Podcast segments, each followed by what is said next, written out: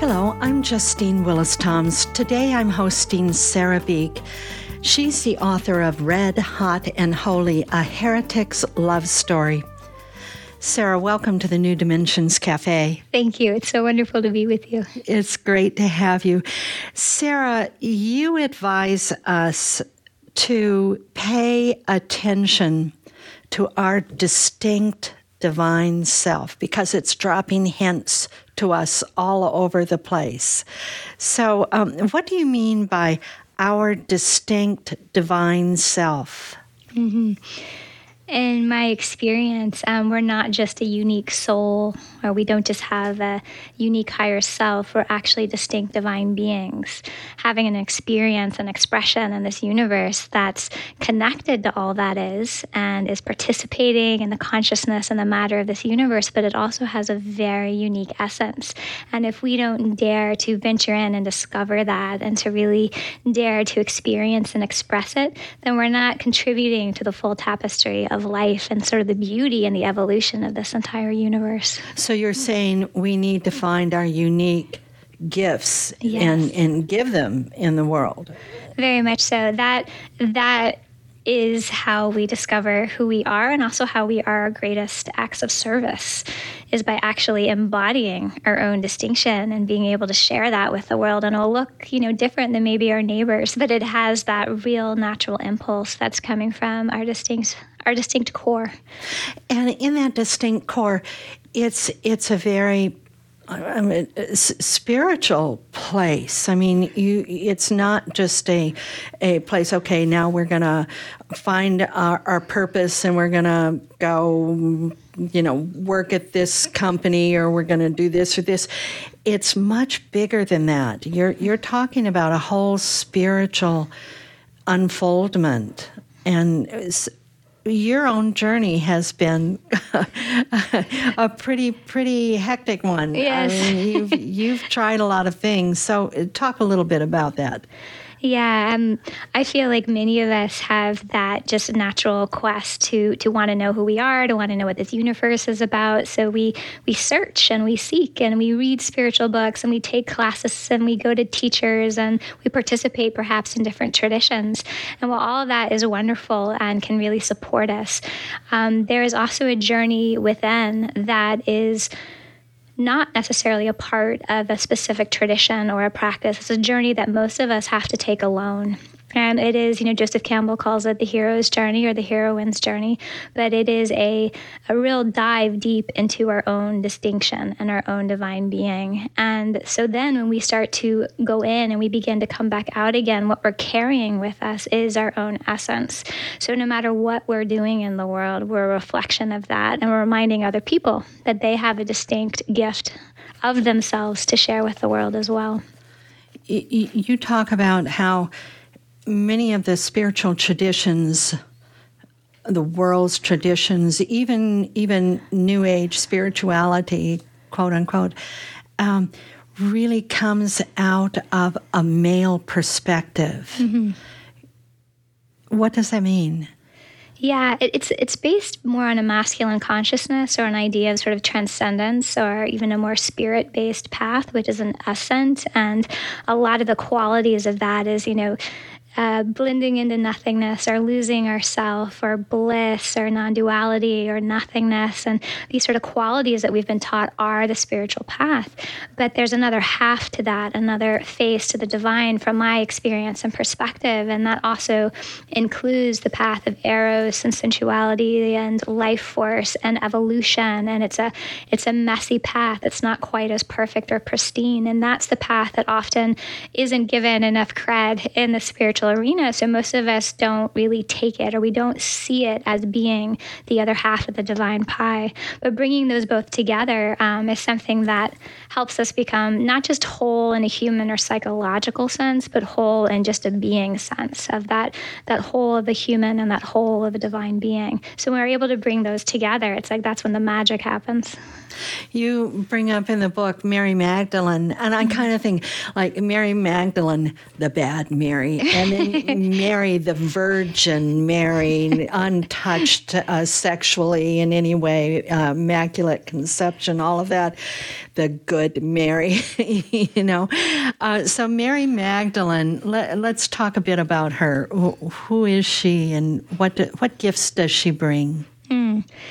Um, she's she's just coming back you know she, she's the she's the woman that definitely got shoved underneath the church and you know, labeled a prostitute, which we have found out is actually not true. It was something, it was a label that came up, um, I think, in the 500s. But, um, but what we have begun to discover is that she represents that real, that other half that we've been talking about, not the virginal, perfect, pure, out and above the body, but actually the divine in the body and in the female body. And what does that look like for a woman to actually plant love into the ground as a woman?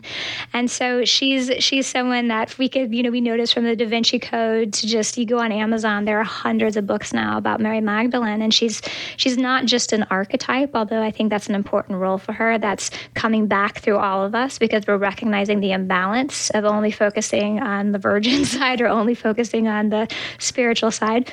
So she's coming back to remind us of this importance of the earth and of embodiment and of sexuality and of the role of the woman. And um, how we experience her is really up to us and our psyches and our hearts. But um, she's back. and and you talk about the idea that G, she, the wife of Jesus. Mm-hmm. I mean, like they are a duo. Mm-hmm. They they are a pair mm-hmm. representing the full scope of humanity. Yeah, I really this is just based on my experience, but when um, Magdalene started coming back into my own life personally, I had a dream vision once um, where I was looking at the crucifixion, and it was like I was looking at it through a telephoto lens on a camera, and it kept zooming in, not on Jesus on the cross, but on Mary Magdalene at the foot of the cross. And I, and every time I would try to move the camera back up, it would like go back down to focusing on Mary Magdalene and zooming in on her. And I woke myself up, just kind of like, you know, shouting to my room, like, we've completely missed it. We have not gotten the whole picture of what that symbol of the crucifixion means that it wasn't just about a god man who, you know, sacrificed his life for us, but it was also about a goddess woman who did something equally hard, which is that she dared to stay here. She dared to continue living when her beloved passed away and to actually ground all the teachings that they helped discover and learn and create together into the earth at a time where she knew she would be unrecognized, spoiled, she would be trodden upon, she would not be seen. Um, but she dared to do it. And so symbolically, um, I see that as the Christos Sophia, as the real, the, the two, the two parts of the same being. And symbolically, we can see that as the divine masculine and the divine feminine, um, really working together because they are ultimately the same being, just two different expressions of it. And in in that expression of it, they may have had a child mm-hmm. too. Do, can you say something about that? Yeah. Um, again, this is just from my experiences, but um, that the the child of Mary Magdalene and Jesus just on this level of metaphor, on this level of um, possible reality, for me is shown up as a female um, and as Sarah, and I look at it as just another representation of the Trinity, um, of the Father and the Mother and the Daughter, because I think most of us can agree that we have become so imbalanced with the divine masculine that there's just a natural um, swing right now to bring the feminine into equal balance, not to usurp the you know masculine, but just to bring it up. So this idea that we are all you know quote daughters of a divine masculine and a divine feminine coming together um, in ecstatic love um, in order to be of service as divine love on this planet is something that just has really transformed my own life in some pretty big ways. So, what would your advice be to in bringing the divine feminine more into manifestation on the planet? And seeing that she's she's here already, um, inside of us and outside of us. You know, through nature, through our feelings, through many of the qualities that haven't been seen necessarily as spiritual, but that we all innately have, and really recognizing that the route to the divine is through the body Um, it's not something that we have to transcend or ignore or abuse or abandon, but it's actually the meeting ground for incarnating the beloved on earth. And so it's a huge potential for all of us and a huge responsibility, and it's messy and it's imperfect and it's kind of strange, but it's real. It's life. And to me, it's love. And um, it makes it that much more real for us to be here. And I think of the word ecstatic mm-hmm. as associated with the possibility of manifesting the, the our humanness on on the planet uh, rather than transcending transcending to me feels really cool but but like but like I don't know, the eros or the the divine feminine feels more ecstatic, yeah. more grounded, more stomping, dancing, more something like that. Is that for you? Yeah, very much so. I'm I resonate with that a lot, and I think so many people do. It's just that part that grounds us here, and it asks us to enjoy being here to the best of our ability. And even the most painful and excruciating times, can we still be here? Can we still open our hearts in ways that are just natural and breathe into the experience of life? And by doing that, we're bringing in even more our own divine being, our own soul,